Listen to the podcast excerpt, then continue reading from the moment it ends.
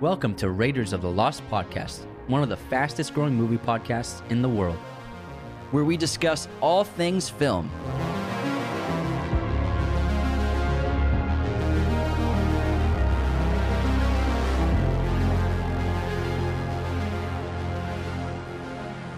On this episode, we discuss the horror movies from A24.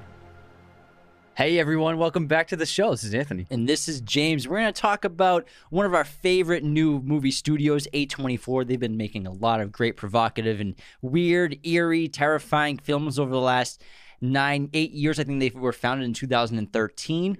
And we're going to talk about specifically some of their horror films. So we're going to talk about The Witch, Hereditary, Green Room, Killing of a Sacred Deer, Enemy, Under the Skin, The Lighthouse, Midsommar, It Comes at Night, Tusk, A Ghost Story, A24 is an excellent studio, and they started out just mainly in distribution. And they were a distributor for about five or six years. And then, as they were making money, especially with movies like Hereditary, they were able to start help produce films. So they uh, are producing and distributing now. So they started out with just distribution, but because they were such great tastemakers and curators of the films they bought and ended up distributing across theaters and they signed deals with Amazon. I think that the, the the three people who run the company have really great taste, and they're also interested in in putting films out there that are kind of lost in modern eras, like like you said, strange films, out of the ordinary films, films that were like kind of you you would expect to be made in like the 70s or 80s, but not really anymore. And I just really love the voice that they voices they've given to a lot of these great new upcoming filmmakers. Yeah, plus they have an Oscar-winning Best Picture under their belt with Moonlight. So they've done a lot of great films that aren't horror that are also just incredible stories and appealing, not just horror, but you know, even films like The Lobster. It's not a horror movie, but like the entire tone of that film just fits the studio so well because of obviously the, the director um Lanthim what's Yorgos Lanthimos. Lanthimos. And they have that amazing looking horrific. It doesn't look like straight horror, like surrealist horror with Lamb. That's coming out soon. We're very excited to see um, with Noomi Rapace, and that looks like a wild movie. And Oh, I, yeah, I absolutely. love their marketing campaigns too. The way they market their films, very artistic, and also they have like a great clothing line and merch line as well. Pretty we gotta hip. get up, we gotta get on their level. because they, they do the Safdie brothers movies as well. So Yeah. they did Uncut Gems in uh, Good time. Good time. So they're very hip with like the whole new Brooklyn street style and stuff like that, bruh. That's right, kid. Yes. But anyways, before we continue, the best way to support our show, Raiders of the Lost Podcast, is to share us with your family and friends and become a patron at patreon.com slash Raiders of the Lost Podcast. Patrons get perks like personalized videos, podcast schedules. Top tier patrons get a shout, a shout out on the podcast every month, which we just did last episode. The best perk of all is every patron, $2, $5, or $10 tiers, have access to our weekly bonus episodes of the podcast, which post every Wednesday. Head on over to our website, RaidersOfLostPodcast.com, check out all of our stuff. Follow, subscribe wherever you're listening, hit the notification bell. Thank you so much for tuning in around the world. And we're just huge fans of the taste of their films. And I think that you were the first person to start showing me movies that were coming out from A24 for sure, like you have shown me most movies. As I was just drawn to them initially with uh, Ari Aster's first film. Green Room was an early one. Enemy was probably the first one I saw from A24. Um, and then I just fell in love with everything they've done. Uh, They they rarely miss. They hit a lot of home runs, and I I just really love the power they've given to these great filmmakers. And it has to do with the people who run this company clearly love film for Yeah. for real. But they do have some misses. But you have to There are when misses, you're taking yeah. swings at everything that's coming out of in terms of ideas for scripts and stories and characters. You're gonna have a couple duds, which they do, but for sure. They have a lot of really good movies, and so I figure we should just start with The Witch because that one's just an amazing horror film. And since it's October, spooky season, we're doing some of their horror movies. It might be And we're their- from Boston. We're from Boston, kid. It might be their best horror film that they've produced. I love The Witch. It was so original when it came out. It was jaw dropping and it was so shocking as well. I love how small the scale of it is. That's why it really works. Robert Eggers is a smart filmmaker where everything he writes is set in a small location. Like, for example, this is mainly just set in the woods. They built a, a little house and that's the set. And then they go in the woods a few times. And also with the lighthouse, they just built the lighthouse and then that's the set. You know what I mean? So he's smart with keeping production costs down. He can make the filmmaking great and hire great actors. This was also Anya Taylor Joy's first breakout role, and she's become a very talented actor. And I really love this story. I love the dialogue with that old time English, um, classical English, and then just the setting.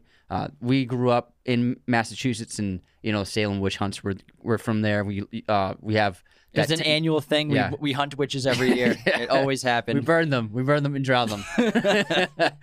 but it's like you grew up in Salem is is near us where we grew up. So like uh, fall, Halloween, spooky season is actually very big for New England. It's huge in Massachusetts for sure. And We love was- pumpkin patches. Yeah.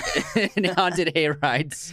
and uh, this came out in 2018, directed by Robert Eggers, and it's a start. It's about a family in nine, in 1630s New England who is torn apart by the forces of witchcraft, black magic, and possession. And again, starring Anya Taylor Joy, who is phenomenal in this movie. It's just this psychological, gutting, and disturbing film. It's a slow burn for sure.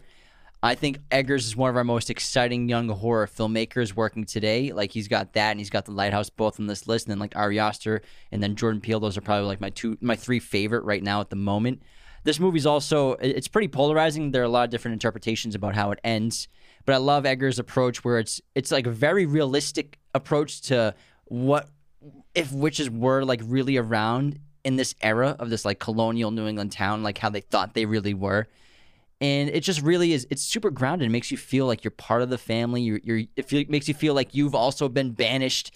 You've been exiled from this colonial town because of the the sins of your father you could say and you're all being punished for that. And it's about betrayal temptation. Thomasin played by anya taylor-joy she's being basically tempted by the by satan to uh basically go to the dark side and it's it's really It- fascinating it's an origin story for a witch. Like how which is origins which is origins, how a witch would become a witch, and it's really fascinating. You've never seen that take on it, and there's some really horrific imagery. Like the first time you saw saw the witch like bathing in blood, you're like, oh my god. The music is great. It- it's very much like the Stanley Kubrick's music that he used in 2001.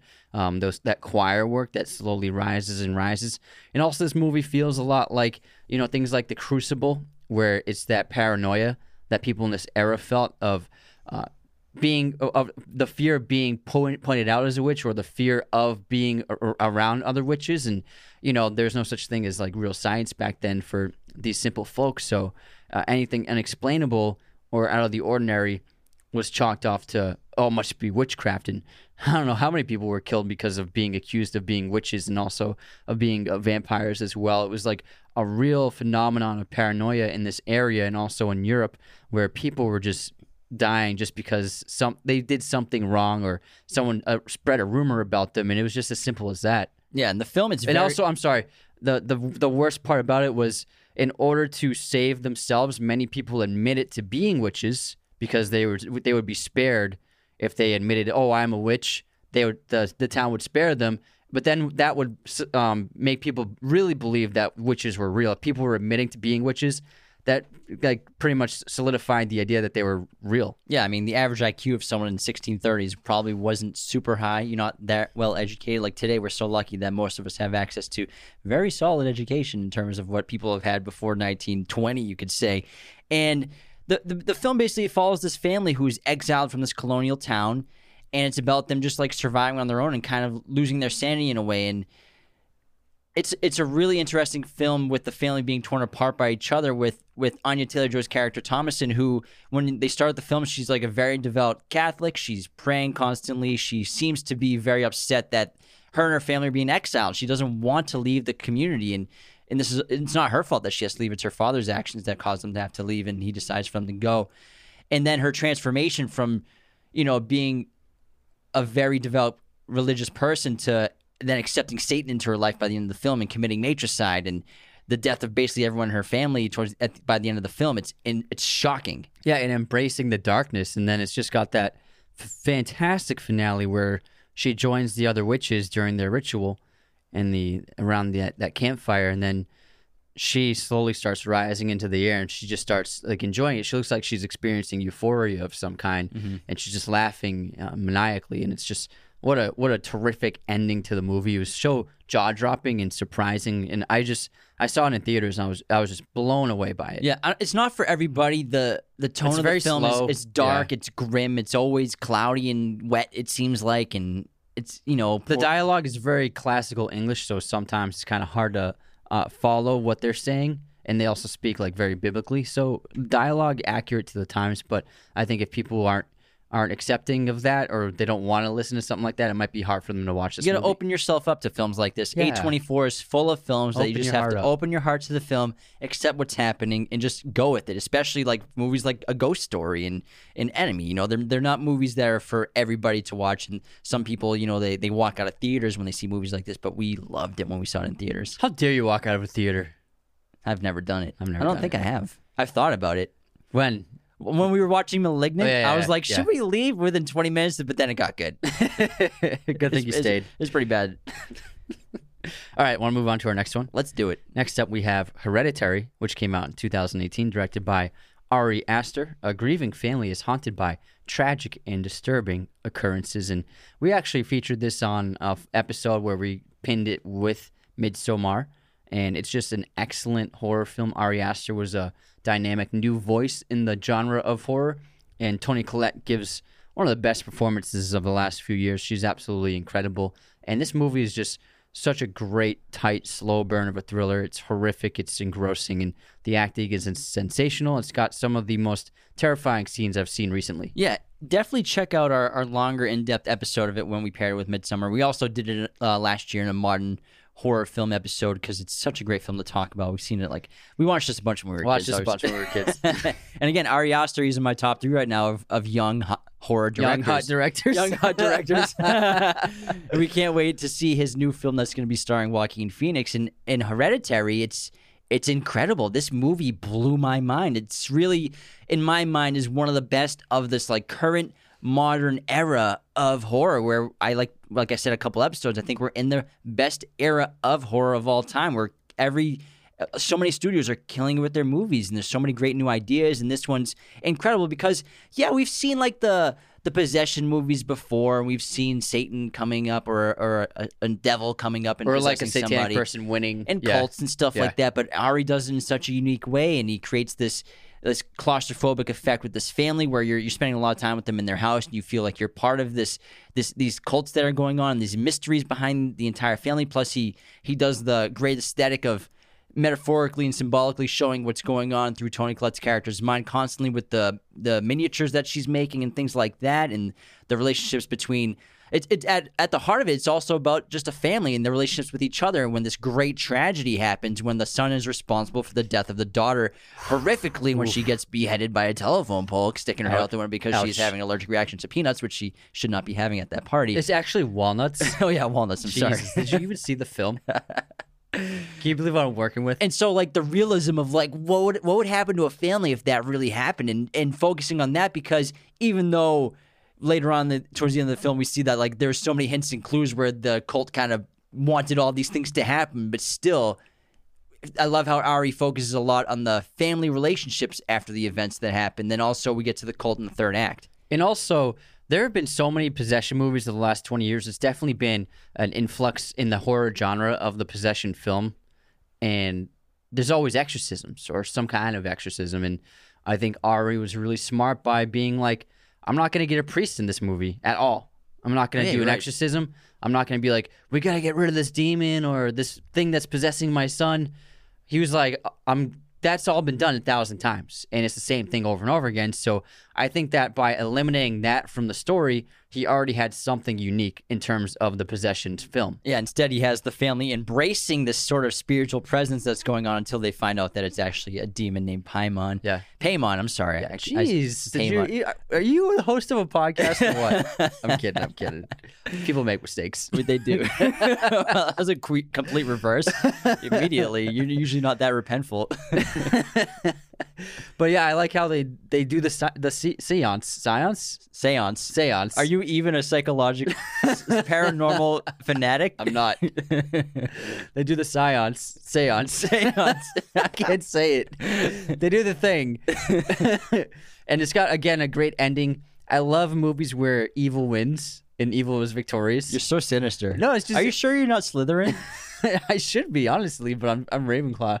I guess I'm too smart to be in Slytherin. Oh, you're so smart. Oh, all these smart people are in Ravenclaw. sounds like someone's jealous. I'm not jealous. I'm happy. I see with- you have the green light on you, It's just it came out naturally. bathed in, in I tried. green. I tried to change the light behind me, but it just keeps flickering back on green. you gotta get a snake for your desk. I should. Yeah. I'll speak Parseltongue to it. like a Wasn't real- a witch wizard who turned bad who wasn't in Slytherin. Anyways, let's get back on topic to Hereditary.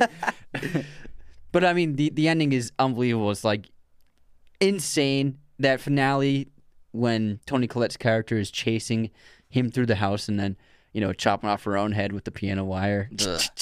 It's just once it gets going, it's in. It's unbelievable. This movie reminds me so much of Rosemary's Baby. It feels like that quality of filmmaking and sort of the, the effect it had on me in terms of, you know, evil prevailing. And no matter what the characters did, the protagonist did, in the end, a demon was born on Earth. It's crazy. It comes, Paimon enters Peter's body and Yeah. becomes a, he's part human now and he's on this Earth and you'll eventually learn. And I love the ending because even though it's a demon on Earth now. It's so like such a positive and like feel to it, and Yeah. the, the lighting. the music is warm, the really music- great. It's it like seems- it's like M83 inspiring music. it feels like a happy ending, even though it's one of the most evil things, or probably the most evil thing that could happen to humanity, which is so ironic. yeah, it's it's also like the Omen as well when um Damien survives at the end.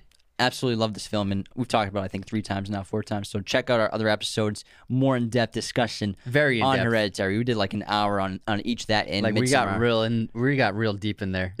All right, let's move on to a film that I went into completely blind. You recommended this to me, and it blew me away. Green Room, directed by Jeremy Saulnier, came out in 2016. It's about a grieving family. No, it's not. That's the wrong synopsis. The wrong synopsis. I'm sorry. This is sorry. Anthony was in charge of the synopsises this time, and for for example, for under director of Enemy, he put Peter Jackson. to be fair, I was watching King Kong while I was making the list, and so for some reason I just wrote Peter Jackson. so I wrote, "Are you were you high when you wrote this in the notes?" Because it's a Google Doc. But anyways, I'll just I'll wing the the synopsis. well, you've seen it. I think you can handle it. So it's about a band that is it's just a, a young band, a punk rock band. They're basically touring these small dive places around the country in America, and you know they they play at this basically Nazi bar. Aryan Brotherhood bar. Yeah, and um a, a metal bar. Yeah. and so they're playing music, but what they're playing is the kind of music they're playing is anti-Nazi music, and even the titles of the of the lyrics are Nazi punks, Nazi punks, and it obviously makes them go crazy. So they end up getting trapped inside the green room, and in this back and forth battle between the people who run the entire joint, which are this Aryan Brotherhood Nazi group. Versus this band kind of trapped in the green room. The green room is the, the area where bands and comedians and performers hang out before they go on stage. this movie is insane and the gore's great the tension is unbelievable uh, and i think that horror really works when you're in a like a single location i think it works really well like this situation where there's it, you don't leave this bar at all the whole film take takes place here and that's its strength and then you have an excellent villain in patrick stewart i think for me patrick stewart always needed a role like this Yeah. in his career he, he plays this sadistic, ruthless Nazi Aryan Brotherhood leader, and he is just fantastic, totally believable in the role. I mean, he goes from being one of the most likable actors alive to being this horrible villain, and I just really adored him in this role, and I think that it's something he had to do. Yeah, this movie unfortunately didn't make a ton of money. I think on a budget of five mil, it only made four Yeah. four million dollars. So it was actually not a successful film. I don't think it was m- marketed perfectly. I don't think anyone knew what it was. Yeah, I don't think uh, people were too aware of it. And this But- was 2016, so A24 is still kind of young, and it's not like the word of mouth, like oh, the new A24 movie's coming out. We gotta check out that trailer and go see the movie. My guess is they probably didn't have the marketing budget that they do have now to, to promote their films. But this is a loved movie. Like people request this all the time, and people are always like, "Have you seen Green Room?" And I'm I'm always like, "Oh yeah, it's insane." And I recommend it to people because I think that people aren't even aware of it as being a great horror film, but it is terrifying. It's one of those movies that I think in like the hardcore horror fan genre, all horror fans know this movie. Yeah. They're the people that went to see it and who watch it regularly. And It's and also because it doesn't have like a monster or yeah, a demon. Yeah, exactly. It's not a It's supernatural. not a monster movie. It's a human monster movie. Like the humans are the monsters in this film. And what also, in addition to taking place in one location, it takes place over a very short period of time. It's Yeah. like what, like a ten it's hour almost window. yeah, it's almost it's real like time. one night Yeah. to an early morning, probably what it feels like. And and uh, it also stars Anton Yelchin, R.I.P. What a what a career that guy would have had. He was such a phenomenal actor. He would have been in some great movies the last five years. And then uh, Imogen Poots, who he also starred with in Fright Night a couple years after, or a couple years before this. Um, and also Joe Cole, aka John Shelby, is in this film as well. He's part of oh the band. Oh, yeah, yeah, yeah. So yeah. them three and someone else are in this band, and when they get when they start playing this song at this Nazi bar, I don't think they understood where they were. yeah. And then the music and the lyrics started pissing off all the people in, that were in the crowd and everything. But and, especially like the hardcore guys, and Yeah. they're the ones who band together and decide to kill them. Yeah, so they just they want to kill them and they're trapped inside this green room. It's just a back and forth of trying to figure out a way to get out of this building, even though you're in this green room, which essentially it's like in the center of the entire structure of Yeah. the bar. And there's only one door out. Yeah. There's one way out and it's a hallway that they're all there waiting for you to come out. And they're surrounded by Nazis. And they they all have guns. They Yeah. don't have any weapons or anything, and they're constantly getting wounded. And it's really it's really interesting how they're trying to they get out a few times only to be run to run back inside. They get out only to go back inside. They get a weapon, they get a shotgun, but they still get pushed back inside, and they suffer a ton of wounds and injuries. But it's it's really gory. The violence is very graphic. It's it's pretty hardcore. There are some some shots that'll make your stomach churn for sure in this yeah. movie. But I really adore this. I think that the director, Jeremy Saulnier, he really knocked this out of the park. I haven't seen anything. I don't think he's made a film since this. But it's if he has, correct me if I'm wrong. But if he hasn't, I'd really love to see him make another movie because he really did a fantastic job. Yeah, the theme I love about it is fight or flight. Are you going to survive? And it's basically a survival horror film, just like Yeah. The Thing. Yeah. You know, that's what's so cool about it. It's Exactly. awesome movie if you haven't seen it. Mm-hmm. We didn't even spoil the ending on that one. Great job. Yeah. Sorry we're- if we we're do. doing a great job. If we do spoil other films, we're really sorry about that. But we're assuming y'all have seen most of these. All right, let's move on to the next one. This is one of my favorites on the list. It might be my favorite. Um, Killing of a Sacred Deer, which came out in 2017, directed by Yorgos Lanthimos, the great Greek director. Um, Stephen, a charismatic surgeon, is forced to make an unthinkable sacrifice after his life starts to fall apart. When the behavior of a teenage boy is take he is taken over, he is taken under his wing, turns sinister. And Yorgos is one of my favorite directors working today. I love his style. I love his tone. No one makes movies like him. No one writes screenplays like him. He is like a, a dark Wes Anderson. Is the closest thing you can, compare, can compare him to. And one of my favorite movies he made is called Dogtooth. If you haven't seen it, Yeah. check it out. It was the uh, foreign language film nomination for Greece that year, and that's what really put him on the map in terms of a filmmaker. But Killing of a Sacred Deer, you've never seen anything like it. It's an unbelievable story. He takes a classical t- classical mythology like um, Robert Eggers does with The Lighthouse, and he puts it into a contemporary setting, and it's just got phenomenal performances. It's so shocking. It's so surprising. It's unpredictable. It's really funny at times, and the filmmaking is incredible. Yeah, I think instead of Wes, I would compare Yorgos more to Stanley Kubrick. Maybe the closest thing we've had to him tonally with films in terms of creating this. He creates his own world, his own atmosphere. When you watch his movies, it feels like you're somewhere else. Like most movies you watch, you know, oh, this, you know, I'm watching a movie or I'm, you know, I recognize this world. But when you watch his movies, the tone just feels, it feels like it's on a different planet that they're filming. It's it's unsettling, like a lot of Kubrick films are, like 2001, Eyes Wide Shut. They just have that feel to them that something's off, and and it's it's, You're right. You're it's like the definitely right. techniques of the camera and the writing But it's and the, the, dialogue, acting. it's yeah. the tone. It's I, I think Clockwork Orange could be the closest. Yeah, yeah, to it. probably. The way people talk to each other in Clockwork Orange, it's very unnatural, and so that's what people talk. That's how people talk in his movies, except for the favorite, which is he didn't write, he just Yeah. directed it. So his other films that he's written, it definitely feels. I would, but I still think he's like Wes because no one talks in real life like they do in a Wes Anderson movie, and no one talks in real life like they do in a Yorgos Lanthimos Well, movie. no one talks like they talk in Quentin Tarantino's movies. That's true, true. But the dialogue in both Wes and Yorgos is like very like Well, flat, because it's and they're very like open, and they talk about things that you wouldn't really share.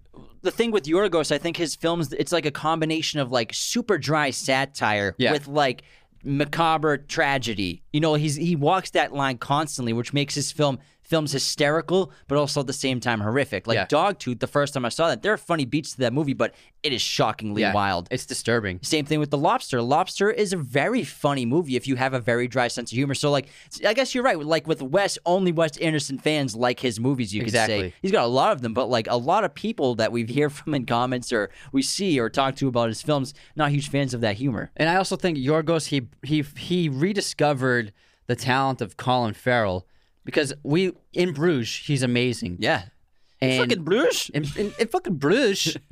but before in Bruges, he was kind of like teetering down. And with Yorgos, he made um, The Lobster and then Killing of a Sacred Deer. And since he started working with Yorgos, then will then Colin Farrell got Fantastic Beasts and a bunch of other really great big movies, and now he's in the Batman.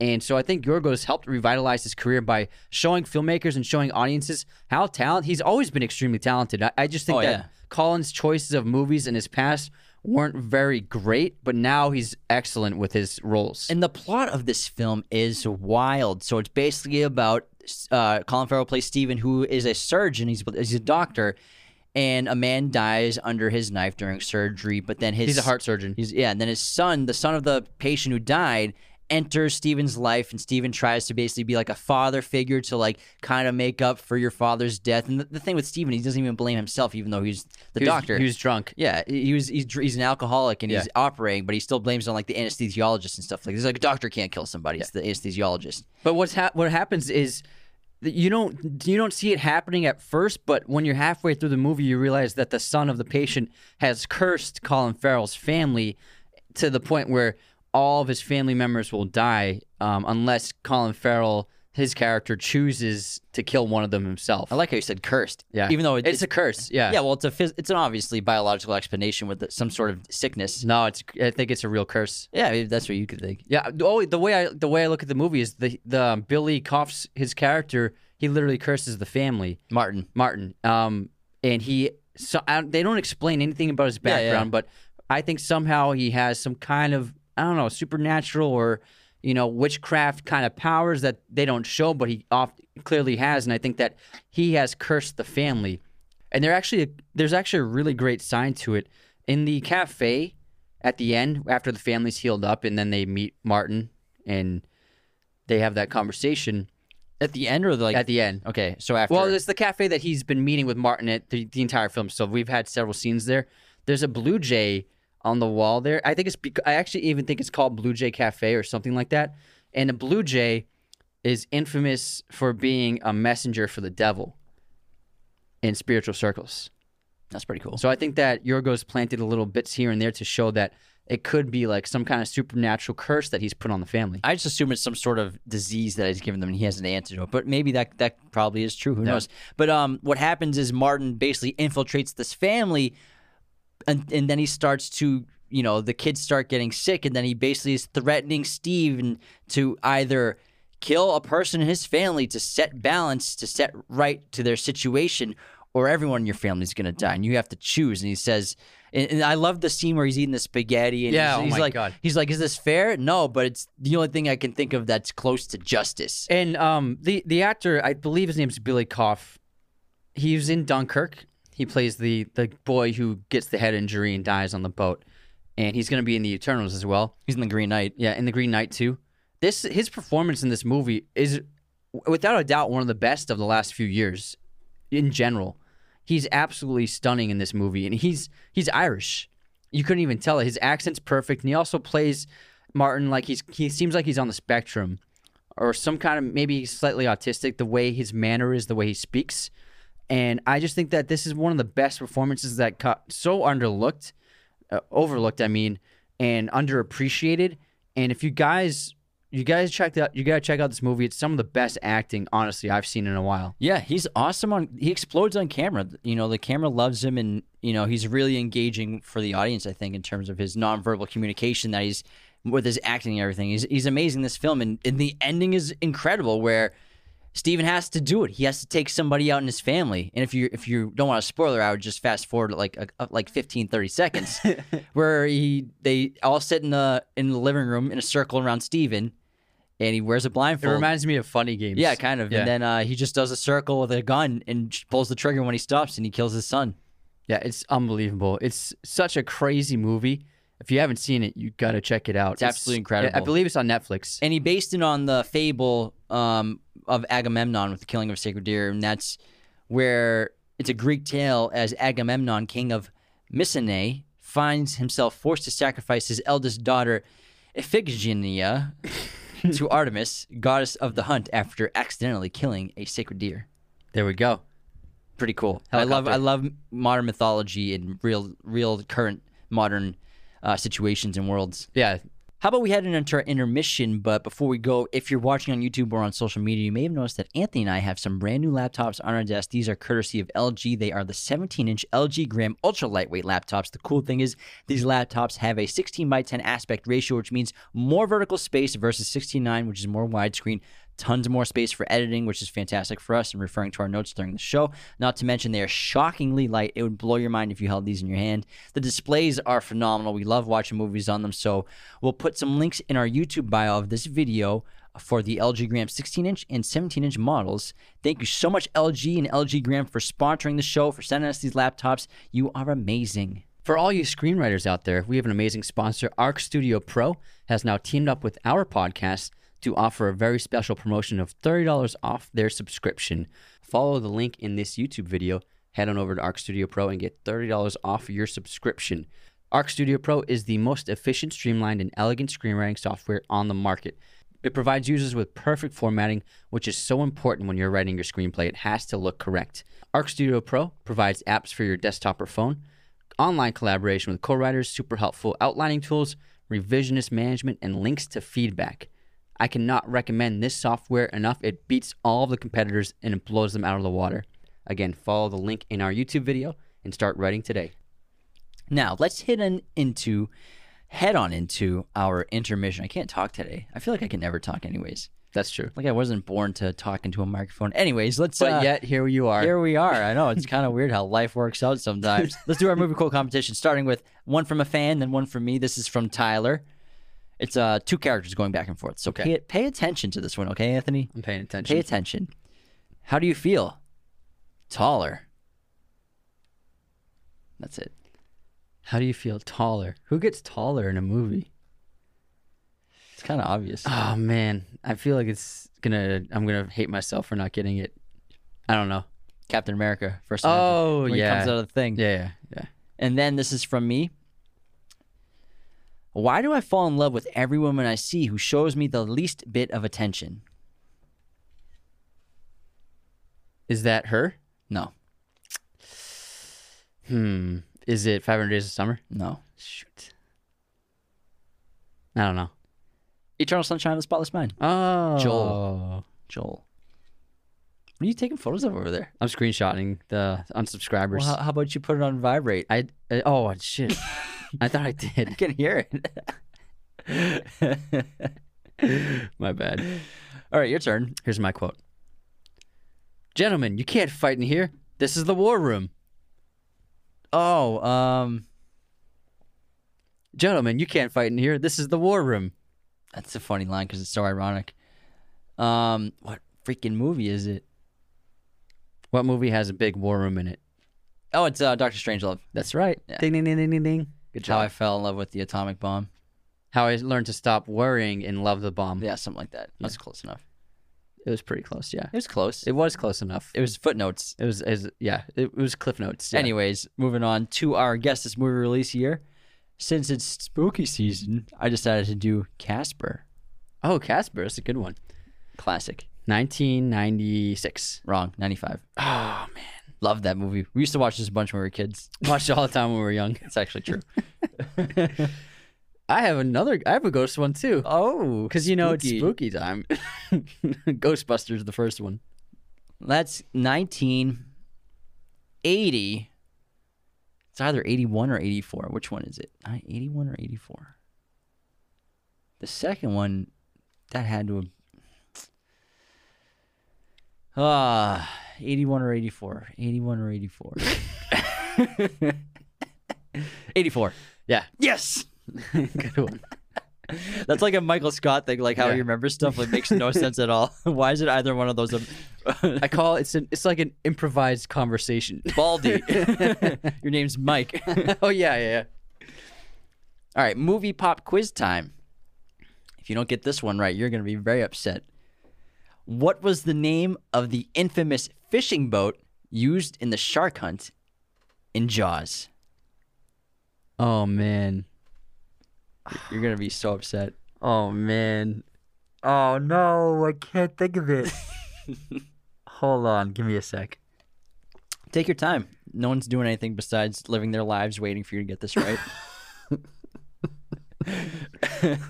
someone's on the treadmill, someone's in the car in traffic. I know it's like, I know it's only like five letters. Come on, Anthony. Jeez. Oh, I'm busy. I got to do stuff. I surrender. The orca. Oh my god. Orca, big letters on the back of the boat. Yeah, I'm an idiot. I love that movie too. It's like your favorite movie. I told you you'd hate yourself. I thought you'd get it. I really did. Wow. Guess you're not that smart after all. Here's my quiz. What two movies did Gene Hackman win Oscars for? Conversation. Eh. Ah. Can I guess more? Okay. get- Oh no, get- the French Connection. He definitely won. Yes. Um. What else did he win You for? get one more guess. Oh, I'm so nervous. I can see you perspiring. See, it's definitely not the replacements. um. Um, Gene Hackman movies. Gene Hackman movies. I, I doubt he, he didn't get one for Crimson Crimson Tide. He's really good in that movie. Maybe Crimson Tide. Ah, what was it? Unforgiven. Oh my god! wow, I love Yeah. that movie. yeah. So good. All right, who we got for biggest haters of the week? We got a few. A few good ones. So there's a there's a real one. I posted a clip about Batman's bat symbol in the Batman with Pattinson and how it's um Clearly broken down from either a knife or a gun. yeah, it's definitely the handgun Yeah. grip. And the symbol is made from he's he cut the pistol in half and made the symbol out of that. And then Oskie J said so many words that could have just been one full sentence. So I said, "Get out of here." Get out of here, guy. it's a podcast. Relax, man. Jeez I can't say two sentences. Interesting, fun Oh my god! Actually, it's hard. You can't explain that with one sentence. There's Yeah, a lot goes into that. There needs to be more than one sentence to explain that. Yeah, it's a 30 second clip. That guy was just pissed. He, he, a lot of people don't like themselves, man. Yeah. It's unfortunate. Yeah. You should love yourself, everybody. Yeah, I'm. I actually feel bad for him. I do too. I Never- have nothing but empathy for, for people Yeah. like that. Yeah. I pity them. All right. Anyways, that, that but he's a loser. I pity the fool. Next up, we have Hamza Islam. He commented on our horror icons episode. Why wasn't this longer? Unsubscribed. Can I also say that you said you, pity him, but he's also a loser? they both can be true. also, here we go. On our Venom episode, our kit comedy said, "Bro, I can't believe you said M and M's are bad, and I thought you were cool." Unsubscribe. Hey, hey, hey, let me let me correct that. I didn't say M&Ms were bad. I peanut M&Ms are my favorite candy. What I'm saying, what I meant was the quality of the chocolate in M&Ms isn't that great as opposed to something you get at like a good store or something, Uh-huh, you know what I mean? uh-huh, like a chocolate shop. sure, that sure. chocolate's way better. This is mass-produced factory chocolate. It's it's good, but I just meant the quality of the M&Ms chocolate isn't as high as like, you know, like a 72% cacao that you get at Whole Foods or something like that. Okay, I, I- yeah, That's what I I meant. think you're. I agree with I you. should have sure. clarified. I remember when I was saying that someone's I was like someone's going to come at me about M&Ms. It was a love them. I love M and M's. You hate them? Love them, but the chocolate again, You love peanut M and M's though, dude. That's my Yeah, my life source. Could be. I could tell. I can attest to that. And then my my favorite comment was Joe the Bouncer. I, I made a French Dispatch clip, and then Joe the Bouncer wrote, "I've been trying to remember Adrien Brody's name for like three now three months now. Thanks, bro. Although not enough to actually look it up myself." I love that. Everyone does that. Like, there's something in your head that you can't get right that you're Yeah. thinking about for months. Then it finally hits. yeah, it's, it clicks. and you just you could just look it up yourself. yeah, I love that. All right. that cracked me up. We have a big supporter this week, and it's from Raina Lane. She left a wonderful five star review. Love from El Paso. You guys are the first thing I listen to in the mornings, and you always make my day. I've been a film fanatic since childhood, and listening to you guys banter about film is the best way to wake up. Please keep what you're doing. Keep doing what you're doing. Thank you so much, Raina. That is the That's a sweetest great- that's a review. sweet review. Wow, I'm very touched. That you, makes me you so made, happy. You made our day. You made it. Yeah, that's you made our week. Hopefully, you're listening to us right now in the morning and you're hearing yourself on the podcast. So that's Good pretty- morning. Good morning, Raina. How's the coffee? Have a great day. oh, don't forget your keys. All right.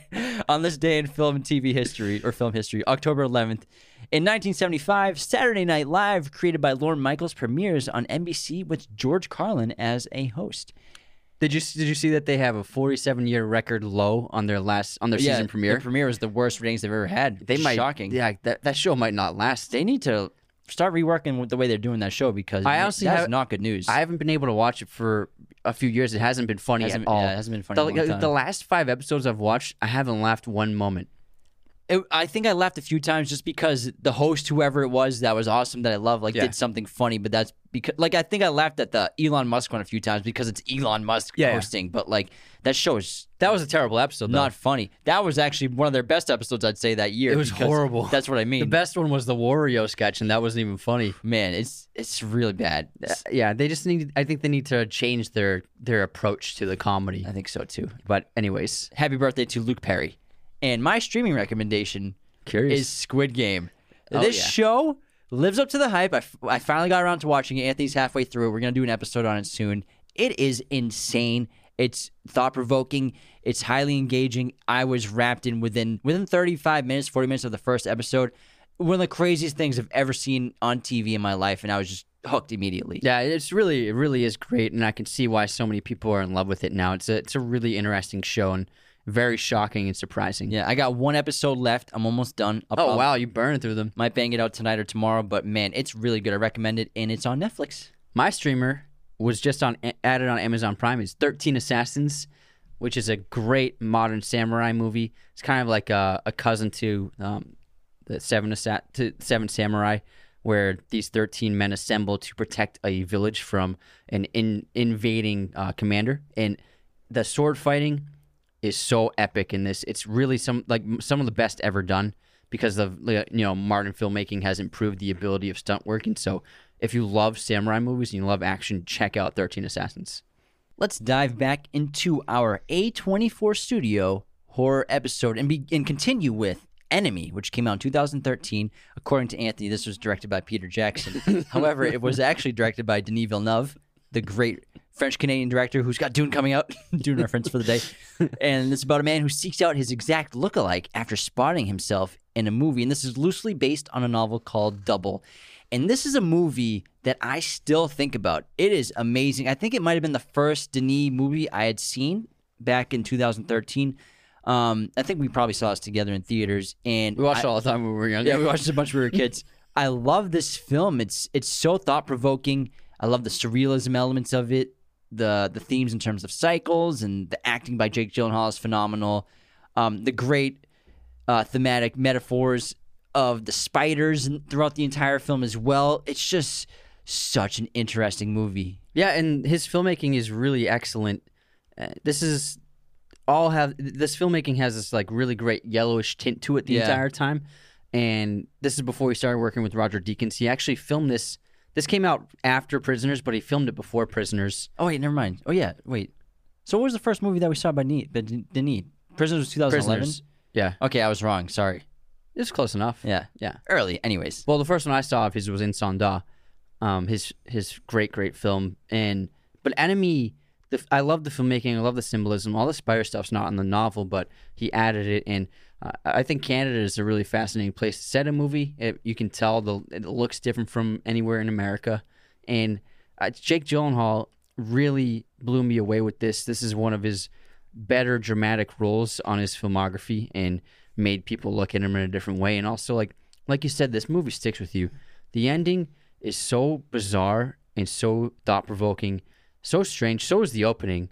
Uh, it's just you, you can like go crazy thinking about this movie and trying to figure it out and Yeah. understand the symbolism. And you can say that it's a bookend, the Yeah. film opening to ending, because when he opens and he goes into that like underground club or whatever Yeah. you could say with the spider being crushed, and then the ending with him going inside to s- talk to his wife for a moment before he heads out, and it's- her wife is his wife is turned into a giant spider that's terrified to look at him, and so it stars this character named um, Adam Anthony. A- Anthony's the Anthony's the main one. All right, Yeah. it stars Anthony, who's in a relationship who basically he wants out of. You know, his his his wife is pregnant, and or is his girlfriend his wife? I can't remember. His girlfriend is Melina Laurent, yeah. and then the wife. Wait, hold on. Sorry, I'm, yeah. I'm getting mixed up. So Adam, Sarah Gadon's the wife, so Adam's the other version. Adam's Yeah. the version who the actor.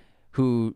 I thought Anthony was the actor. Oh, is it? Anthony's I'm- the I think. I mixed you up. Yeah, yeah. I so I think I was right. So I mixed twins up. Anthony's- look at, at okay, the irony. The ready? irony. Anthony's the bad boy in this movie. Anthony's the bad. Anthony's the motorcycle rider, the bad boy. The Gotcha, one, gotcha. the, Yeah, yeah. the one who wants to do all the, the nefarious things. And so Adam's the yeah. the college professor, gives the lectures, um, and he's the one who has the the relationship with Melanie with uh what's her name? I'm sorry. Melanie Laurent. Yeah. So, but he he's not. But but Anthony's the one with the wife and the pregnant the pregnant wife who he wants to leave and he's not happy with. Yeah. And then what happens is Adam he watches this old DVD of some random movie that his coworker recommended just on a whim. because you know Aunt Adam needs some like laughter in his life. He Yeah. seems like a depressed guy. He's totally lost and he watches this movie and he sees that there's a bellhop extra who has like one line to say in the movie and he's just barely in the film at all. But he looks exactly like Adam. So much so that he becomes obsessed with finding this person. And then when he does find this person, he tracks him down and he, through his agency, and then he discovers that where he lives, and then he uh, then he finds that this person looks exactly like him, and then they end up meeting, and then that sets this whole conflict into motion. but it's not even that he looks like him; it's that he is him. Yeah. You know, they have the same scar, they have the same exact beard. Yeah. But basically, what this entire film is about, I think, it's it's really it's one person. yeah, He's going through some sort of dual personality disorder, um, identity crisis. ident- yeah, identity crisis, split personality. because his, because his apartment with his girlfriend it's empty. There's like nothing there. You can't tell that anyone even lives there. There's like be- a bed and that's it.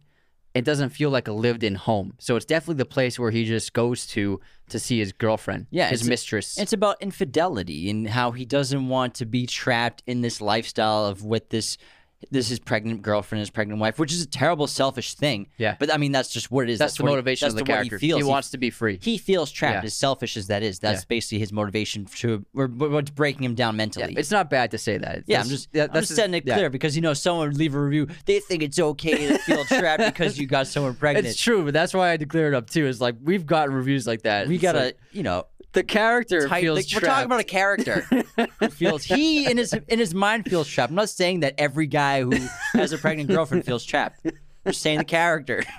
Are you? Is that what you're saying, James? Anyways, and so Unsubscribed. and so basically he's at conflict with himself with being Adam or with being Anthony and and trying to figure out which one he wants to be and it's sort of like a battle about which personality is going to come out on top at the end. He's yeah, he's it's like Gollum and Smeagol. His split personality. It's great. But the the filmmaking is really brilliant and I I love the pacing and it's just a really engrossing movie. I've seen it a lot of and it just still gets better on repeat viewings and it is a slow movie but I like that about it. It really takes its time to set it up. Yeah, it's very eerie, pretty disturbing. The ending is shocking, and it's a great, great film. Denis is one of the best out there today, working for sure. Next up, we have another great film, Under the Skin, which came out in 2018, directed by Jonathan Glazer. A mysterious young woman seduces lonely men in the evening hours in Scotland. However, events lead her to begin a process of self discovery. This is a terrific horror sci fi film with an unbelievable performance from Scarlett Johansson. Uh, I love the filmmaking of this. Jonathan Glazer did a really terrific job. This movie is shocking. This movie is unpredictable, and it is just mind blowing. You it's you never seen anything like it. It's basically a, a story about an alien who has come to the to Earth to, um, for some reason, break down the the bodies of men to provide what looks to be some kind of either fuel source or food source for her people. Yeah, that is what it is. Not Yeah. basic. That's exactly Yeah, the plot okay. of the film. So, So I did a great job. ScarJo plays this alien who I love her introduction to the world, where like it's like a close up of her eyeball, and you hear her talking. She's like learning to speak like human beings, and she's there with another alien who like basically sets her up with that body of that woman who is ScarJo and helps her as she goes across seducing men, luring them with sex into this giant chamber, which Stranger Things definitely took from under the skin. You know, it's cool when Eleven goes into her water place and just the black environment, completely blackness, and except for the moisture on the ground that she's walking through.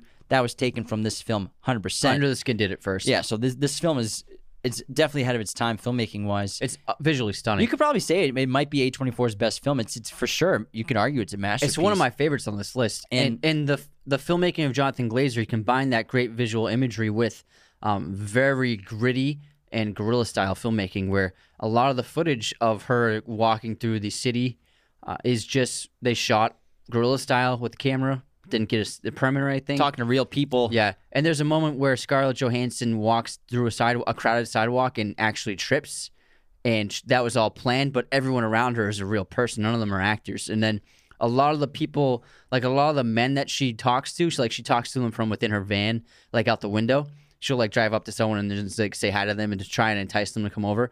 A lot of those guys were actually real people that didn't know that they were being filmed at the time, and obviously they signed the, the release form afterwards. But they managed to get plenty of people who were real non-actors in those shots. But then obviously the people she takes into her lair are obviously actors. But they did a really great job of combining those two elements and styles of filmmaking. Yeah, but what happens to Laura is she's, you know, being this alien disguised as a human who is break helping steal and abduct human men and they're being transformed into that goo- goopy energy source for the aliens. She starts to feel human emotions or, or is confused by them or interested in them. And I think the the first time she sees it is when uh, she sees that person trying to save the other person who is drowning. And then also when she starts to, she tries to lure at first that um, disfigured man who she starts to feel pity for. And so she's starting to develop human emotions. And she tries to have a romantic relationship with that man later on. And it's at that point where the other aliens are trying to get her to kill her, probably because she's not supposed to be doing this. Yeah, it's it's about uh, identity and self reflection. And this movie, it's it's a great sci fi movie about an alien, but there's like there's like no action and there's you know there's not that much violence and it's a really meditative film. And I think that they just really knocked it out of the park. And there's nothing like it. And it has it really has some of the most disturbing images I've ever seen. Like when the men are in the lair and then they get she's there's this, some kind of illusion within the lair which and the floor looks like it's made of water but then as she leads them forward they end up unknowingly going down what seems to be steps down into the water and then before they know it they've been overtaken by this liquid and they fall into this liquid like it reminds you of like get out where they're trapped under this under this water and then suddenly all of the flesh within their body gets sucked out of them and all that remains is their skin their empty skin just floating in the water and it's some of the most disturbing thing imagery I've ever seen in my life. It's Like how unbelievable. quick it is, too. yeah, it's crazy. It's like it just gets like It's- sucked up like a straw. Ter- one of the most terrifying things I've ever seen. It's like an empty Capri Sun pouch. legit. just drained and lifeless. and this movie, it's the music to it too is it's so good. It's like genius in a way, Levi. and and it's it's disturbing, but at times it's also beautiful at the same time, and it's it's really incredible. I think it's one of the best parts of the film. Definitely. You gotta see it, everyone. You guys gotta check it out. Yeah. Next up, we have The Lighthouse, directed by Robert Eggers. Came out in 2018, starring the Bat, the Battison, Robert Pat, Robert Pattinson, and Willem Dafoe, the Goblin. Two, two lighthouse keepers tried to maintain their sanity while living on a remote and mysterious New England island in the 1890s. And this is a phenomenal movie. We've talked about it before on the show with one of our modern horror episodes. Obviously, this is the second time we're talking about Robert Eggers in this episode because deservedly so. He's made two great horror films for A24 so far. This movie is fantastic. I love the filmmaking. They shot it digitally, but they they they the aspect ratio and also the post production made it look like it was shot on film with an old camera. and it looks really really stunning. There was no other movie that came out that looked like it that year, and it did get a nomination for cinematography. But this movie, what's so great about it is the acting. Robert Pattinson and Willem Dafoe are so dynamic together. You've never seen either of them like this, and I think Willem Dafoe gave one of the best performances I've seen in a long time, like at all, like it- in general. Just like he, the dialogue he spits out, these huge monologues he goes on, Of complex Yeah. verbiage. and yeah, old school dialogue, just like the witch. People don't talk like this anymore. He's got a pipe in his teeth the whole time, and he's just like he he's like an, an old sailor. It is unbelievable his performance, and he makes the movie. And I just think him not getting even nominated for anything was just like such a big snub that year. Yeah, and for people who are like so upset about Robert Pattinson being Batman, they don't think he's a talented actor. You haven't seen movies like The Lighthouse because he's phenomenal in this movie. He's so good. This is easily his best performance he's probably done so far. He plays the character Ephraim, who is like the young lighthouse keeper as they both get sent there. And it's a really great dynamic where Wake seems to be like obsessed with this like magical power of the lighthouse and he, he keeps it for himself in a way, but he never lets Ephraim near it. And they just have this dynamic where they're constantly at times they're very playful and having fun, but in other times they hate each other's guts and it's about two people just like who spend way too much time together for too long of a period of time, secluded from the entire entire world and just they both kind of go insane in a way. Sounds like us in 2020. Me and you. yeah. with a couple of you know who's. Yeah, yeah. But um, and this all like just like the other film we talked about, Killing of a Sacred Deer. This film was inspired by an ancient myth. This time, Prometheus and Proteus, and it's about you know Prometheus gave humanity the fire, and then he was punished by Zeus for it. And so essentially, the lighthouse is the fire that man is trying to get, and Willem Dafoe is trying to guard the fire from humanity. Yeah, so you could say Willem Dafoe's character Wake is like God, and then Yeah. Ephraim is man who tries to take the fire for himself and is Mm-hmm. punished for the rest of eternity. Yeah, and he's he even suffers the same fate by spending eternity getting his liver eaten by um, seagulls. For it to be grown again the next day Yeah. and to constantly happen forever Yeah. for his entire existence. And this movie's a trip. And it's also based loosely on a real lighthouse disappearance where three real lighthouse workers in 1900 just mysteriously disappeared. Well, I mean, if you think about it, like if there's a gigantic storm like that and there's no technology, like how are you gonna like let anyone know you're in danger? How are you if you you run out of supplies or something happens, like how are you gonna find help? Yeah, there's but there's no signs of a struggle or anything. Like no evidence points to any sort they just of disappeared? Just disappeared. Wow. Probably something like with a storm or taking into the water, or maybe they all went crazy and started killing each other, and Oof. maybe one survivor was left. Maybe one survived, hid their bodies in the water, and then took off. Maybe who knows? That's that's what I would say. That that that would be a good movie. But this movie is stunning. It, it's not for the faint of heart, and it's not for people who don't like weird movies because it doesn't have a traditional plot. It takes its time as it unravels, and there's some weird stuff in this movie, but in the best way possible. Tony Stark is not in this. Everybody. Yeah, there's no Marvel quips in it. Moving on to Midsummer, came out in 2019, directed by Ari Aster. Second It's film. Midsommar. No, it's actually Midsummer. That's how you say it. Yeah. Oh, Actually, so can you remove that tone and apologize? it's actually not Midsommar. And it's about a couple who travels to Scandinavia to visit a rural hometown's fabled Swedish midsummer festival. What begins as an idyllic retreat quickly devolves into an increasingly violent and bizarre competition at the hands of a pagan cult. And we've talked about this, I think, also like three times on the show already. We did the, again, the hereditary verse midsummer episode recently. Check that out for a super in-depth conversation about midsummer. Midsummer we did last year in our modern horror, hor- modern horror episode, and Love this movie. Shocking, disturbing. Everything about it is phenomenal. Yeah, Florence Pugh is amazing, and Ari Aster's directing is really pitch perfect. I love how everything's set in daylight because that's what makes the horror even more terrifying. Just like we said in The Shining, where when you can see everything clearly, that that means nothing bad can happen, right? Yeah. But very untrue with this film. It's so Yeah. trippy. It's so disturbing. It's gruesome. And the third act gets going, you are just at the edge of your seat. It's shocking. There's some terrible gore and some crazy situations, and it's r- really memorable movie experience for me. And I've seen it, I think, four times now. Yeah, we used to watch this a bunch When when we we were were kids. Yeah, Midsummer and Hereditary two main themes of both films are for sure grief, and we can, I'm sure, count on that being a main theme in his next film for sure as well. And Yeah. this film is also a breakup movie. You know, it's about Danny who's trying to finally move on from her horrible, horrible boyfriend, even though she needs him as a stable foundation after the death of her entire family at the beginning of the film. It's hard for her to move on from that emotional connection that she needs to probably keep surviving. And even though that her, her boyfriend keeps treating her like garbage constantly, you know, forgets her birthday and has he wants to cheat on her and isn't happy, doesn't want her to come on the trip, doesn't tell her about the trip until she hears about it at a party from someone else and you know, it's about her moving on from that guy and getting the the last say and con- piece of control in the entire relationship by, you know, viciously burning him alive.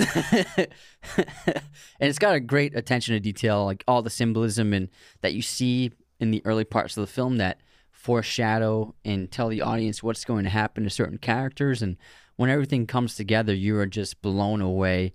It's got one of my favorite endings in a long time, and I definitely agree. It's such a great breakup movie, and I think Danny's transformation is vital to the film working. Her losing everything, losing her family, and then gaining a new family in the terms of this pagan cult. Yeah.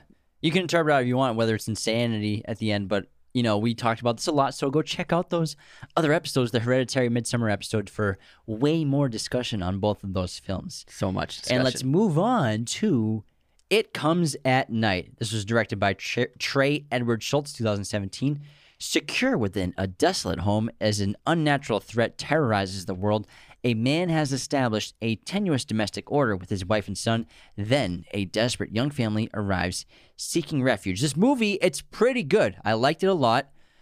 There are some cons to it for sure, but I think the biggest con for me and for both of us is that the trailer makes it seem like a completely different film than what you actually watch. You know, the trailer seems makes it feel like a monster movie, like something's coming. Even the title, something's coming at night. And I, I understand that for the film, it is really you could argue fear or like fear of the unknown. That's what it is. I do agree with you because the movie does work. And the first time watching it, I was totally into it. I was very much uh, engrossed by it, and I was dying to see what happened. But then when the third act came around and that really grim ending, and then you saw what really was going on, it was underwhelming. And if a lot of people feel that way, this movie has an 87% Rotten Tomato score by the critics, but then a 44% score by the audience. So It just pissed people off. yeah, a lot of people, myself included, we we I felt like the marketing misled us in that the trailer seemed so great and intriguing, and the name is very cool. And then when that wasn't really delivered, I also felt like, oh, that's it. I mean, They that- got us into the theater. yeah. But you know, And the, the it was building to something that you thought was going to be really, really memorable, but then it kind of just went out with a whimper, and you were like, "Oh man, that's how it ends. Like that's it." So I also was left underwhelmed by the ending of this film. Yeah, because really what we find out is there's no monster. You know, there isn't like this giant beast. Although the director like kind of has moments where like there are some sounds in the woods that like is is there actually a monster? Who knows? And he's like it's up for the uh it's for the audience member to determine, which is interesting. But you know, I would rather know if there's if it's a monster movie or not. I think you need you need to draw a line in the sand of what kind of film it is. You And know, but it's also- a little too ambiguous. But there are things that are so inexplicable that lead the audience on in an unfair way. Like, for example, like the dream sequences, like those nightmares the kid has, and makes it seem like he's might be like seeing things or being possessed by things, or and then also when the dog is found like slaughtered on the floor, and and ultimately you discover that the dog probably did it to itself because it was going wild because of the infection and from the virus it had, and things like that make it seem like things were causing this to ha- all these things to happen. Something was causing all these things to happen, and that kind of felt like it, it was all empty moments that led us to like this twist that we never would have seen it coming because it was set up to be impossible. Yeah, well, it's it's a twist. It's like it, it isn't a thing. It's it's a disease that's spreading. Probably, you, I think through the film, it's it's insinuated that it's being spread through the water supplies in the area, and and the characters. Obviously, the father, played by Joel Edgerton, is has that tenuous domestic order where he. They, filter their own water and boil it so that they don't get any get any sickness. They wear masks and gloves a lot, so this is actually relevant. Precursor to 2020. 2020. It's kind of funny. Um, and yeah, I think the plot's totally fine and interesting. if that's what we were led to believe that the film's about because they make it seem like it's something else which you know i get it you want you want people to come see your movie i get it I think the movie would have worked better if they were open, like you said, without trying to be mysterious and make it more of like survival drama and also trying the the dynamic between this new family that has entered the home and just being able to try to trust other people. That would have been more interesting. Because that's exactly what happens Yeah. if they just focused on that more That's the, because those are the best elements of the movie. Yeah, because it's ironic where putting your trust in somebody kind of led to the fall of both families and to the death of everybody in the film. Because Mm-hmm. if they never met, if they never came asking for help, look, they would have never gotten them sick. And then if the Edgerton's family didn't trust them to come and you know be safe with them and and not cause a cause a fuss, you could say, then you know everything would have been fine. But because you they lose trust later on and it's about who's sick. You can't tell who's sick for 24 hours for symptoms to show. So then it, obviously everybody gets sick because, you know, Yeah. it's, it's going to happen now at some point. There's a movie. It was called Z for Zachariah with Margot Robbie, Chiwetel Ejiofor, and uh, Chris Pine, and it is about survive three survivors in a home, um, and the dynamic that happens between them in a post-apocalyptic world world that embraces the idea of just the the relationships are the conflicts, and there's nothing like monstrous happening or mysterious happening. And I think they did a better job with that one I still like this movie though. I it's think it's, it's, cool. it's well made and well acted. Yeah. for sure. Yeah, it's, it's a good time. Um, so we got two more left, but before we do that, you know, A24, they are a bold studio telling unique and shocking stories. But what would be more shocking is for your significant other to have to deal with your untidy and groomed self. Dun So- dun dun. The true horror is not getting a lawnmower 4.0 to take care of all of that. Use our coupon code at manscaped.com. Raiders of the Lost for 20% off and free shipping on your on your lawnmower 4.0. This brand new groomer is waterproof, 7,000 RPM, wireless charger, which is pretty cool. My iPhone doesn't even have that. Built-in light, it's amazing. You can use it in the shower in the dark if you want and go crazy. Put on some music, have a good time, party. Uh, fellas, you gotta get on Manscaped. Their products are amazing. Their boxer briefs are super comfortable Cologne solid. Their their men's wipes are they come in handy pretty much every day. And again, their their lawnmower 4.0 groomer is amazing. Their weed whacker is great. So get their stuff. Everyone listening, I'm I'm sure you got a guy in your life. You got to get them something. You got to get them gifts here and there. Just this this is stuff that we need. This is stuff that guys actually will use. So get on manscaped.com. Use our coupon code Raiders of the Lost at checkout to get 20% off and free shipping worldwide. Do you love movie posters? I certainly do. And like I said earlier, A24 has some of the best marketing campaigns I've seen in a long time. I love how they they make their amazing posters by using their logo with the themes of the movie, like the flowers make the A24 for Midsommar. If you want to get your hands on some of these amazing A24 posters, the best place to do that is at movieposters.com. And you got to use our special promo code Raiders15 off to get 15% off your order today. Movieposters.com has a gigantic selection of movies, pretty much every film imaginable. They got all sorts of sizes, framing, backlighting, whatever your poster needs are.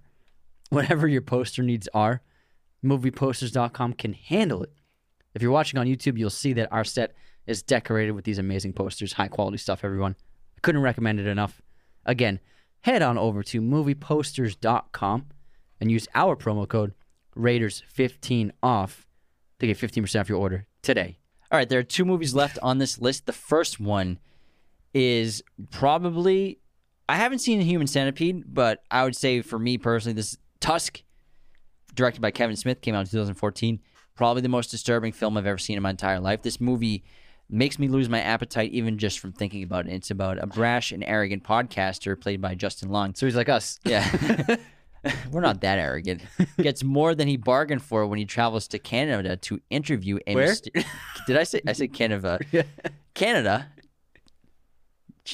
Canada, mate. That's Australia. I got. I They know say A. A. That's what it is. Canada, eh? Canada, eh? To interview a mysterious recluse who has a rather dis- rather disturbing fondness for wal- walruses. I can't talk today. I'm That was sorry. a great summary. for walruses. Thanks for that clean description. it's pretty pretty choppy. Everyone's like, "What is this movie about?" Some guy goes to Canada. He's a podcaster and interviews someone who likes walruses. Yeah, it's Kevin Smith. He actually did make a horror movie before this. He made Red State, which is a pretty good horror film. This movie, like you said, it disturbed the hell out of me. I, I actually, it's so disturbing. I don't want to watch it again Me neither. because the third act, it just ge- it gets under my skin. Just thinking about it, it makes me squeamish. It's it's that body horror, that body gore that I don't have a great time dealing with in terms of like I don't want to watch the Human Centipede. I don't want to see that. And you know, I'm glad I saw Tusk because it's really it's a great horror film. He did it like Kevin Smith. This is his best movie. Yeah, for sure. It's his best 100%. one.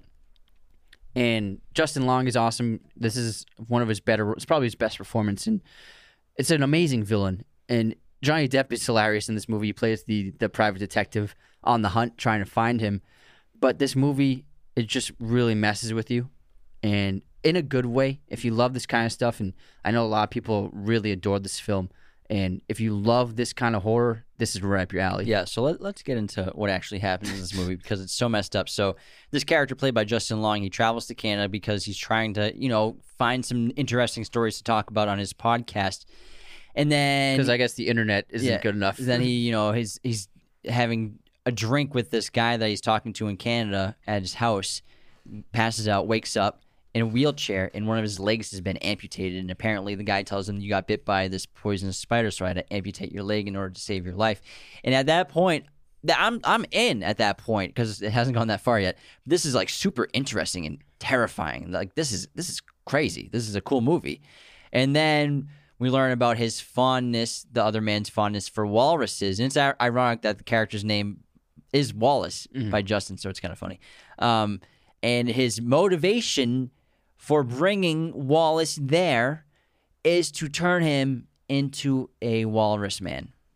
And so over the course of the next several days, he keeps performing these surgeries on Wallace and then letting him heal. And then eventually, by the third act of the film, Justin Long's character has now physically resembled a walrus. He is like literally a walrus made from human flesh. And it's got the, he's got the tusks, he's got like all the extra body fat for the mass, he's got the tail, he's got the flippers. I don't think it's it's, it's like part walrus uh, material too, right? Yeah, yo, I think so. Maybe. Yeah, it's not all human because humans don't have tusks. So he like uses real, yeah, yeah. a real Real walrus, walrus body tusk, suit. Yeah, but it is, and once, and then it's a matter of Wallace like trying to get out of there, and then his friends and Johnny Depp's character eventually discover him, and it is so messed up. It's crazy. Yeah, it's it's- unbelievable. It's, so so disturbing. Like when he wakes up to being a walrus, and he can't even speak. He just can only scream like the most horrible, terrifying scream you could ever imagine screaming in your life, and Mm-hmm. it's just so disturbing to even just imagine something like that happening to yourself. Obviously, it's not possible, but it's freaking disturbing. And he ends up killing the guy because he also puts on his own walrus suit and they battle. yeah, and he kills tusk the- battle. It is it is crazy. I'm getting like sick to my stomach just talking about it. Yeah. It's pretty disturbing. Probably the most effed up movie I've ever seen in my entire life. It is wow. Kevin Smith got the jo- job done. What, what Oh, he was for trying, sure. to, what he was trying to do, he did it. He pulled It it, is off. it is freaking crazy. Yeah, Man. but uh, if you're, in, you're into that kind of stuff, you would love Tusk. if you don't have a stomach for it, I don't recommend watching it. I don't I don't ever want to see it again. But let's cheer up with a great movie for the final one. Yeah. And that's going to be A Ghost Story, directed by David Lowery, 2017. Mike Lowry. In this singular exploration of legacy, love, loss, and the enormity of existence, a recently deceased white sheeted ghost returns to his suburban home to try to reconnect with his bereaved wife. This is a brilliant um, depiction of ghosts because rather than uh, characters being tormented by a ghost, we follow the perspective of a ghost. And what's really interesting is David Lowery also included time, how time would pass for a ghost, and in his in his in his world that he built, you know, time is it, like kind of like a circle. It kind of reminds you of Arrival, where Casey Affleck plays the d- deceased man who is now a ghost, and he first starts out observing his wife, observing her as her and her daughter grow up, and time seems to be uncontrollable to him. It's like first days will pass, and then years will pass, and then centuries will pass, and then he'll be back ti back in time. Then he'll be traveling. He'll be forward in time, and so it seems as though time for the dead who haven't passed on to the afterlife is all over the place, and it seems to be like ev- like a different dimension of time in a way. Yeah, it's not linear. Yeah. And it, he only spends time in the area where his home was with his wife. And I love, Love, love this movie. The first time I saw it, I was absolutely blown away. I think it's a hidden gem out there, borderline masterpiece in filmmaking. It's not exactly a horror film, but you know, it's, It's a a ghost, ghost story, story, and yeah. you know, it's more about life after death, existence, reality, our souls. You know, what happens after you're, after we die, and you know that whole concept of a ghost and what it's what it could be like. You know, thinking about the afterlife and what what would your perspective be like in a ghost? And I love the concept of just put a sheet on him. It's a sheet. It's Casey Affleck in a sheet. It's really him under there. It's not like a stand-in or anything. It's really Casey Affleck, and he was filming this movie the entire time. And what I love about it is it's so silly looking and like you know homemade Halloween costume. They were definitely like, we hope this works. I bet. But that's what that's what I think. I think it works because he doesn't really interact too much with things in the world in the physical world. Like sometimes he does create situations with the lighting or bangs, and when he's upset. But uh, for the most part, he's just kind of just standing around. You know, he sometimes you know he pulls the note out of the wall and everything like that. But it's just a really interesting concept to just look at the perspective of a ghost underneath a sheet. And also, if they had done some kind of special effects or visual effects or CGI to make him look like effervescent and like flowy, and maybe even he doesn't even need to like stand up, maybe it, the movie wouldn't have worked. I think the movie works because it actually is, you know, just Casey Affleck standing there in a sheet. Because I, I, something about that image of that, it seems like kind of welcoming. Like the ghost isn't dangerous and the ghost isn't like something to be afraid of, and I think that allows the audience to connect to it. it seems human in a way. Yeah. And the thing with his character is he's remaining here because he dies unexpectedly in that car crash, but he doesn't want to move on. He still wants to have a life with his wife, and he, you know, he he watches her and watches her as she's move, trying to move on in her life, trying to like date other people, which he doesn't find he's not happy about, and watching her with like that pie scene is one of the most emotional things I've ever seen in a movie before. And the thing about it is, it's like a, it's like a seven minute scene of Rooney Mara eating a pie, one take, one shot, her on the kitchen floor doing it. And the thing about it is, it's it's like the most vulnerable you'll ever see somebody in a movie because it's one of those things that it feels like it's not supposed to like be seen. If, if that makes sense, it's like a part of vulnerability that you, you Things that we do on our own. that we do in Yeah. real life that you don't want anyone seeing. Like I'm gonna eat an entire box of Haagen Dazs or chocolates, or I'm just so on the floor. on the floor. Like I mean, you never see that in a it's movie. like David Hasselhoff eating his burger on his bathroom you'll- floor. Yeah, well, he was drunk as f. That's different. I'm, we're talking about grief here.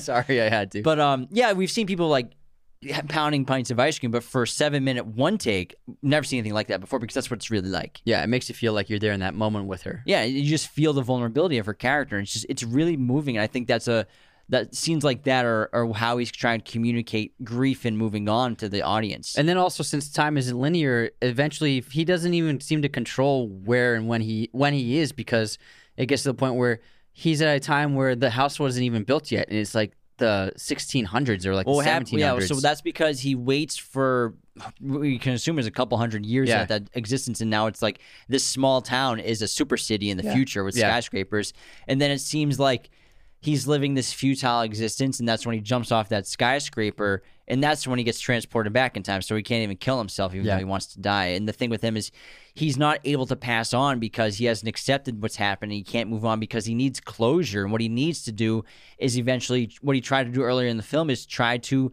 get the note outside of the frame of the wall that his wife hid inside there for just to keep there forever to a way for her to communicate with him in the afterlife. Exactly. It's it's an unbelievable film, and telling it from the perspective of the actual ghost, and it's different from like other movies where, like the others or the orphanage, because you know they still look like us. But I just really think that David Lowery, what he did with this film was wholly unique. You never seen anything like it before, and it really stunned me when I saw it. Yeah, and he also made a movie called Ain't Them Body Saints with Casey Affleck and Rooney Mara, and I think that that came up before this. Yeah. And I love how he used them again in this film because it really gives the feeling of an actual relationship because, you know, they have a great working relationship. They probably care about each other very much off on set and in real life. So you, you really get the feeling that it's real. Yeah.